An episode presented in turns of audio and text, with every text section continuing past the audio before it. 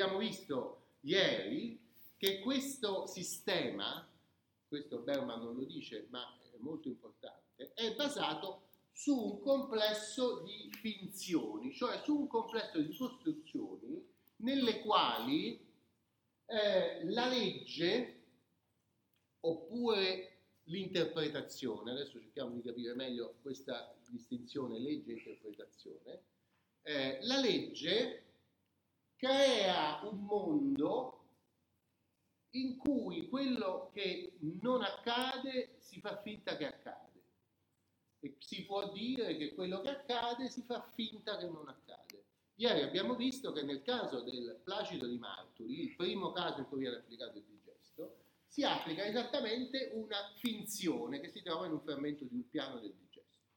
Cioè, normalmente la regola è che i giorni che passano piano piano ti portano verso un periodo di tempo sufficiente o per acquisire un bene o comunque per bloccare una pretesa da parte del proprietario di quel bene che non si è mosso per 30 anni e dopo questi 30 anni non ha più il diritto di agire in tribunale per eh, recuperare il suo, il suo bene. No?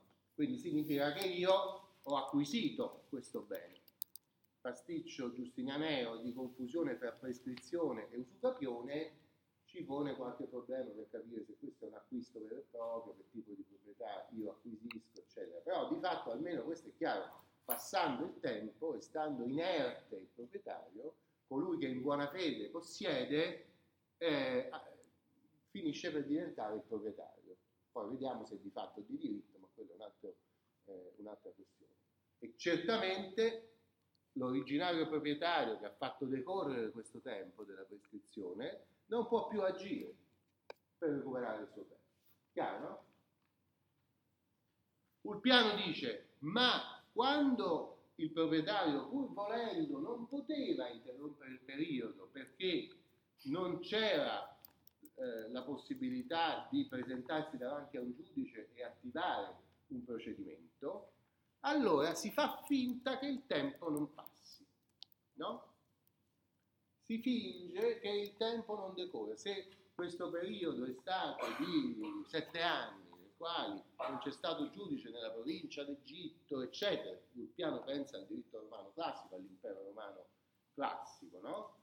Se non c'è stato, non ha funzionato il tribunale, il proprietario non poteva andare in tribunale. Per quanto tempo? Sette anni. Allora sono passati 30 anni, facciamo 23 e quindi la, la prescrizione non è ancora decorsa. Questa è una finzione perché in verità sono passati 30 anni, ma noi facciamo finta di no. Eh? E questo, eh, eh, questa propensione per il diritto romano è determinante, direi che è qualificante del diritto romano, di essere fatto di una serie di eh, provvedimenti, di norme, che stabiliscono un mondo che non è quello reale, è quello del diritto. E quando tu ragioni da giurista, ragioni con questo mondo qua, con questo tipo di, di visione, che non è quella delle cose veramente che succedono, no? Quando uno muore e sua moglie è già incinta, muore, facciamo conto, tre figli, ma la moglie è incinta e c'è un quarto figlio. Questo quarto figlio nasce e non ha diritto all'eredità? Oppure ha diritto all'eredità? Che facciamo? No?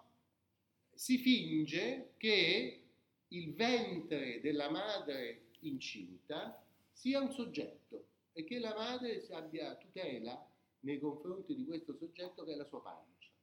No?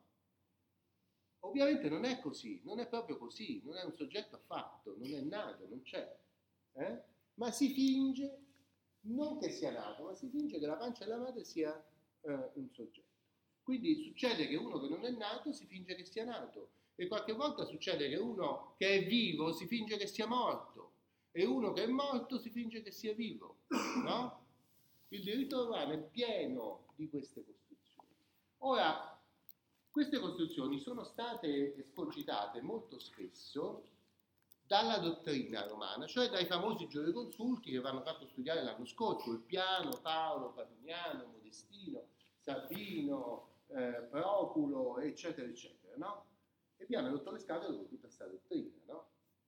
Però, quindi cosa succedeva? Quando c'era un caso come questo, no? Che facciamo? Il tizio è morto, eh, ha tre eredi oppure quattro, in quanti li dobbiamo dividere l'eredità? In tre o in quattro, no? Allora ecco che arriva il giureconsulto che ha studiato, che è, conosce tutto il contesto della giurisprudenza, degli altri autori che hanno scritto su questo, e facciamo conto del secondo secolo, dice la giustizia vuole che noi fingiamo che, sia, eh, che ci sia un caso del genere. No? Fingiamo che, sia, che il, il, ventre della madre sia un erede, così poi quando nasce può avere eh, la sua pace di eredità. No? Questa non è propriamente una norma giuridica, o è una norma giuridica soltanto in un contesto nel quale il giureconsulto, che è un privato, è dotato di un news rispondendi, cioè quello che lui dice nel caso specifico si eh, eh, applica. E quello che lui ha escogitato, questa finzione che gli è venuta in mente, è ripresa poi da altri e alla fine si stabilizza come un modo di risolvere tutti questi casi analoghi. No?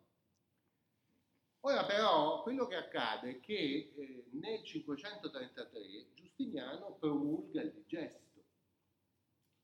E promulgando il digesto prende tutti questi pezzi dei giureconsulti eh, e siccome li promulga l'imperatore li trasforma proprio in norma non solo giuridica ma legislativa, cioè il digesto trasforma i frammenti dei giureconsulti in legge, sono legge. Il che fa sì che tutto questo patrimonio di invenzioni fittizie che era stato tipico della giurisprudenza classica diventa quello che il legislatore può fare, cioè il legislatore può trasformare il mondo, può obbligare i suoi sudditi a sovvertire la realtà e a dire che un morto è vivo, che un vivo è morto, che, un, che deve nascere è già nato e, e così via. No? Che il tempo non è trascorso, eh? che sono tutti gli strumenti con i quali ragiona il giurista. Allora, qui c'è un punto fondamentale di questa rivoluzione di Gregorio, che era Papa e il cui partito è stato fatto tutto da ecclesiastici. Il punto è che per la dottrina cristiana esiste la possibilità di sovvertire la natura, di andare contro la natura, di dire che un morto è vivo e che un vivo è morto.